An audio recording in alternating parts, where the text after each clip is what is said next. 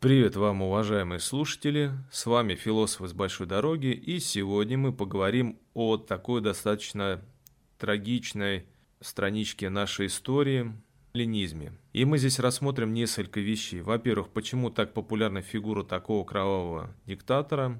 Существовали ли перегибы на местах, у которых не знал вождь? И насколько дискредитировали образ настоящего коммуниста такие фигуры, как, например, Ежов. Итак, начнем. Тема достаточно противоречивая, злободневная и у многих вызовет сейчас полурелигиозный гнев, но я напомню, что подобные вещи, вообще когда диктаторов оправдывают, э, диктаторам симпатизируют, они возникают либо из-за э, банальной недальновидности, то есть люди становятся жертвой пропаганды, либо это полурелигиозный, полутакой сектантский даже трепет перед ними. Но ведь самое ужасное, что образ Сталина и вообще сталинизм, он зарекомендовал собой в связи э, с такими явлениями, как патриотизм и даже отчасти православной веры. Среди многих православных основных очень популярна эта фигура. То есть в сегодняшнее время вы найдете такую адскую смесь коммунизма, православия, сталинизма в лицах даже не то что старшего поколения, но и молодого поколения, но здесь уже проблема заключается не в рациональности, и, наверное, рациональными вещами это никак не решить, это уже сродни каким-то полурелигиозным культам. Но это немножко другой разговор, а мы займемся именно более научным аспектом вопроса. Среди, во-первых, поклонников Сталина часто можно услышать такой аргумент, что фигуры, подобные Ежову, они целенаправленно дискредитировали образ настоящего коммуниста. Дескать, это, может быть, были троцкисты, а может быть, пособники Запада или не знаю, кто там еще – ну и тут же они говорят о дальновидности, мудрости и прозорливости их любимого вождя. У меня возникает сразу резонный вопрос. А как же при всей своей мудрости и дальновидности, при всей своей э, при всех этих эпитетах э, их мудрый вождь не сумел разглядеть в подобных людях э, откровенных вредителей. Более того, что не сумел разглядеть, он пригрел, возвысил их и награждал на тот момент всевозможными наградами, которые только были в СССР. Если он этого не смог увидеть, не смог рассмотреть в них подобных вредителей, значит, получается, не такой уж он и мудрый был, не недовидный. Когда всегда оправдывают царя-батюшку, говоря, что, мол, это злые бояре на местах палки перегибают, я задаюсь вопросом, тогда, получается, ваш любимый царь, он, может быть, и неплохой человек, но тогда он откровенно плохой руководитель, и уважать его как руководителя тоже не имеет какой-либо уважать его точно не приходится как руководителя. Если опять-таки мы говорим о дальнозоркости, дальновидности и мудрости вождя, тогда как объяснить такие явления, как, например, э, размещение, вернее, не размещение укрепрайонов на присоединенных территориях, мало того, а еще вдобавок при, и призывать в ряды Красной Армии местное население, которое было совершенно нелояльно к советской власти и уж точно не хотело жить ни в Советском Союзе, ни служить в этой армии. Напомню, что как раз при подступах к Советскому Союзу Вся эта армия в кавычках и разбежалась, так как не хотели в большинстве своем местные жители служить совершенно, и уж тем более умирать за страну, в которой они еще не хотели жить. Здесь дальновидностью какой-то совершенно не пахнет. Но давайте разберемся по поводу все-таки, как мы любим говорить, вредителей. И я бы здесь э, заговорил о такой фигуре, как Ежов. Ежов и Сталин. Вообще в своих э, переписках политические деятели той эпохи называли Сталина «хозяин». Это делали практически открыто, и, видимо, Сталину это нравилось. Хозяин.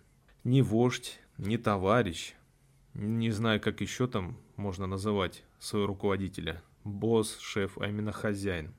И это на самом деле было близко Сталину. Ведь Сталин у нас был кем? Он был маститым уголовником. И даже если кто вспомнит годы пребывания за рубежом, а большевики свою деятельность бурную разворачивали как раз-таки за рубежом, когда у нас происходили революционные события. Ленин в это время катался себе преспокойно на велосипеде в Швейцарии, совершал мационы различные. Более того, большевики скрывались в Англии, англичане дали им прибежище, и уже там себя Сталин проявил как откровенный жесткий деятель. Сталина не любили в партии. Но Сталин умел добывать деньги, а партии деньги были нужны, поэтому Ленин достаточно лояльно к нему относился. Сталин добывал их самыми различными способами, но все они были криминальными. Грабежи, гоп-стопы, налетами – все это можно назвать по-разному. но деньги он добывал. Его философия, если это вообще применимо к хозяину, была сформирована под э, принципы уголовной иерархии. То есть любая конкуренция, любое инакомыслие должно искореняться. Хочешь доказать свою верность – убей. Чистых не должно быть рядом. А шестерки сами идут в расход в первое число. Так ведь и происходило. Более того, ты должен не просто показать себя, ты должен именно запачкаться, так как ты должен быть завязан в этом деле. Кроме того, Сталин учел а главную ошибку царского режима. Как бы это ни показывали в различных пропагандистских фильмах, э, доходить до массовых расстрелов или изощренных пыток все-таки еще тогда не умели. Высылали за границу, высылали в Сибирь всех этих революционеров, ну и что в итоге? А в итоге ничего, это достаточно были мягкие средства э, борьбы с инакомыслием, если так разобраться. Да, расстреливали, да, вешали, но тем не менее это не было в таких масштабах, как это будет после 30-х годов, и Сталин это учел. Он понял, что все эти меры царской охранки против него, они совершенно безрезультативны, они не сломили его. Они, может быть, даже отчасти его забавляли. Он, главное, он понял, что нужно сломить в первую очередь. И что же Ежов? А Ежов был той самой верной шестеркой, которую потом, правда, и пустили в расход первый. Ежов был очень верен Сталину. В кабинете своего хозяина он побывал, внимание, около 300 раз, то есть почти 850 часов.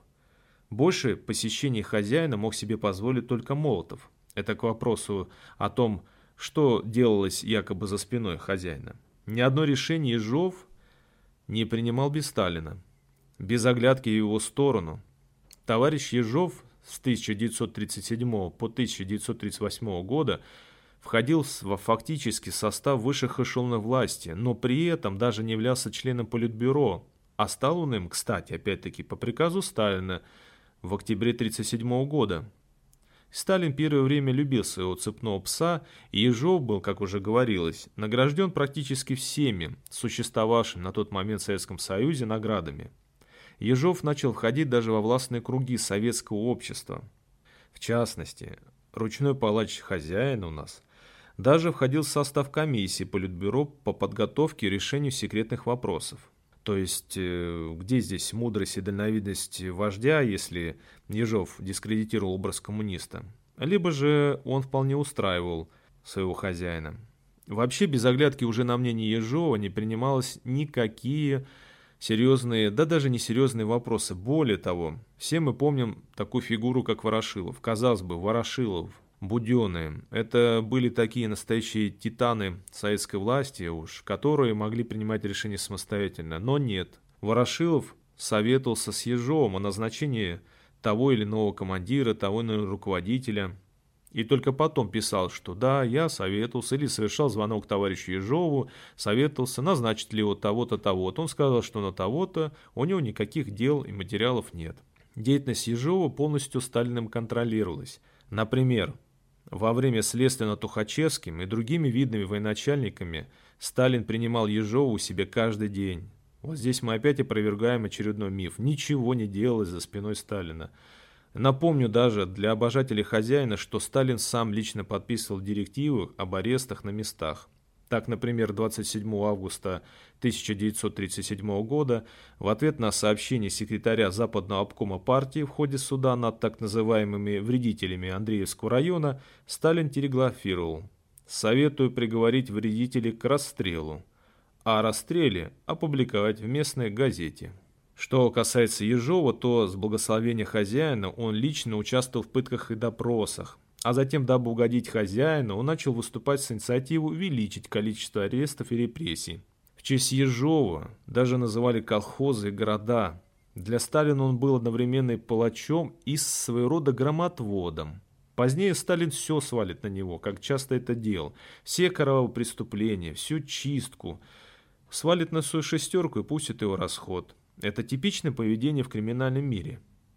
Ежу был первое время нужен Сталин. Это был такой убогенький, обиженный жизнью, вниманием человек, а тут друг ему дает власть. Никто, он по сути. Он никому не интересен. Видимо, над ним еще смеялись, его обижали, а здесь он получил такую власть. С помощью Ежова Сталин избавился от всей влиятельной старой гвардии. чья репутация могла как-то помешать абсолютизму хозяина. То есть он почистил все, все, кто знал его слабые стороны, его прошлое, его замашки, все, кто как-то мог повлиять, как-то даже все, кто не боялся Сталина, все были убраны. И что самое здесь интересное, ведь ни одного у нас нету факта, который бы свидетельствовал о том, что Ежов вдруг вышел из-под контроля своего хозяина.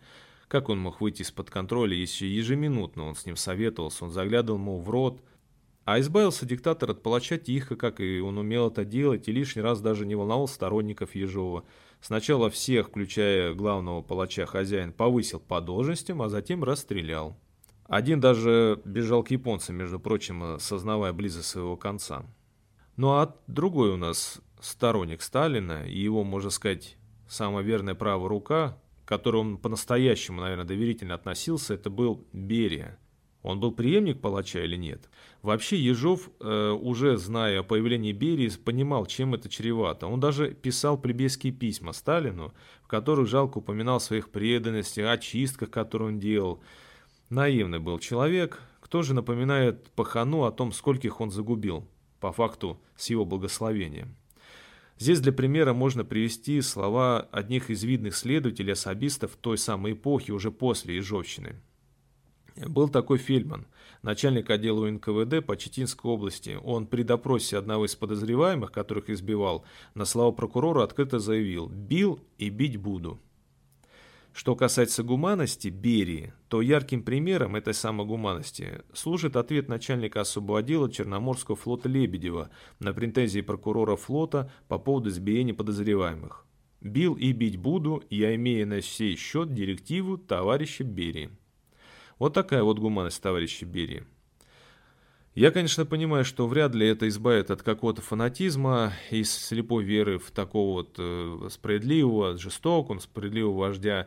Это, наверное, знаете, такой комплекс отсутствия отца. Знаете, вот, наверное, наш народ в чем-то можно назвать таким осиротевшим. Ему вот вечно не хватает какого-то строгого отца, жестокого, но строго, но чтобы он был. Да и вообще, это достаточно очень паскудно и очень плачевно, то, что мы ищем постоянно каких-то вот диктаторов. У нас же любят, говорит, вот Сталина вас нет, вот пришел бы Сталин, всех расстрелял. Но мы забываем, что и вас тоже могут расстрелять. Почему вы сами себя не относитесь к тем спискам, которые могут появиться? А появиться вы можете смело. Дай только один шанс диктатору, как все станет под его пятой. И не будет никаких там справедливых чисток. Посмотрите историю уже, не будьте идиотами уже абсолютными. Там ведь не было никаких справедливых чисток. Или, может быть, вы скажете, что Королеву справедливо сломали челюсть, отбили мошонку, я извиняюсь. И он умер-то из-за того, что после поломанной челюсти, которая неправильно срослась, ему не смогли ввести трубку для искусственной вентиляции легких. Или же создатели «Катюши» были расстреляны. А что же тогда эти так называемые предатели, английские шпионы, так крапели на благо Родины? Скольких еще людей был вы просто даже не знаете, сколько знаменитостей было загублено. И после этого как-то еще можно оправдывать э, личность хозяина. Или вам, может быть, нравятся такие паханские замашки. Но так я скажу, что честности и верности в криминальном сообществе никогда не было. Нет, там есть только приспособление и хитрость. И каждый думает ежеминутно, ежечасно, как нужно ответку сделать, кого нужно подсидеть и как выжить самому. Вы бы, наверное, не смогли жить, выжить в этом мире. Правда, такая жизнь сожрала и самого хозяина в итоге. В итоге же его шестерки просто оставили его умирать для того, чтобы выдвинуться самим. Вот она участь всех диктаторов. К сожалению, не всегда жалкая и позорная смерть. К сожалению, часто они преспокойно встречают свою старость в какой-то богатой, развитой стране. Ну что ж, мы все-таки будем надеяться на то, что история будет справедлива, и мир становится лучше, и становится лучше наше с вами общество. На этом я прощаюсь с вами. Э, мы завели различные группы и каналы в социальных сетях, так что можете смело на нас подписываться. И пока. Товарищ Сталин, вы большой ученый, в языкознании познавший толк, а я простой, совейский заключенный. И мой товарищ серый брянский волк, а я простой, совейский заключенный. И мой товарищ серый брянский волк, За что сижу, по совести не знаю, Но прокуроры, видимо, правы Сижу теперь я в Туруханском крае Где при царе бывали в ссылке вы. Сижу теперь я в Туруханском крае Где при царе бывали в ссылке вы. И так сижу я Туруханском крае Где конвоиры строгие и грубые Я это все конечно понимаю как обострение классовой борьбы. Я это все, конечно, понимаю, как обострение классовой борьбы. То дождь, то снег, то машкара над нами, а мы в тайге с утра и до утра Вы здесь из искры разжигали пламя. Спасибо вам, я греюсь у костра, Вы здесь из искры раздували пламя. Спасибо вам, я греюсь у костра. Вчера мы хоронили двух марксистов. По-братски их накрыли кумачом. Один из них был правым уклонистом. Второй, как оказалось, ни при чем.